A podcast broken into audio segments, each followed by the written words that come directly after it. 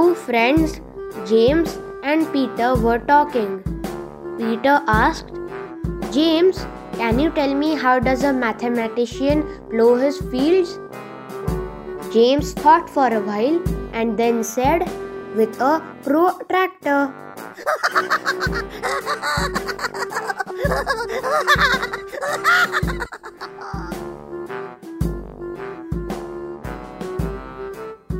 A patient went to the doctor and said, Doctor, doctor, I think I am losing my memory.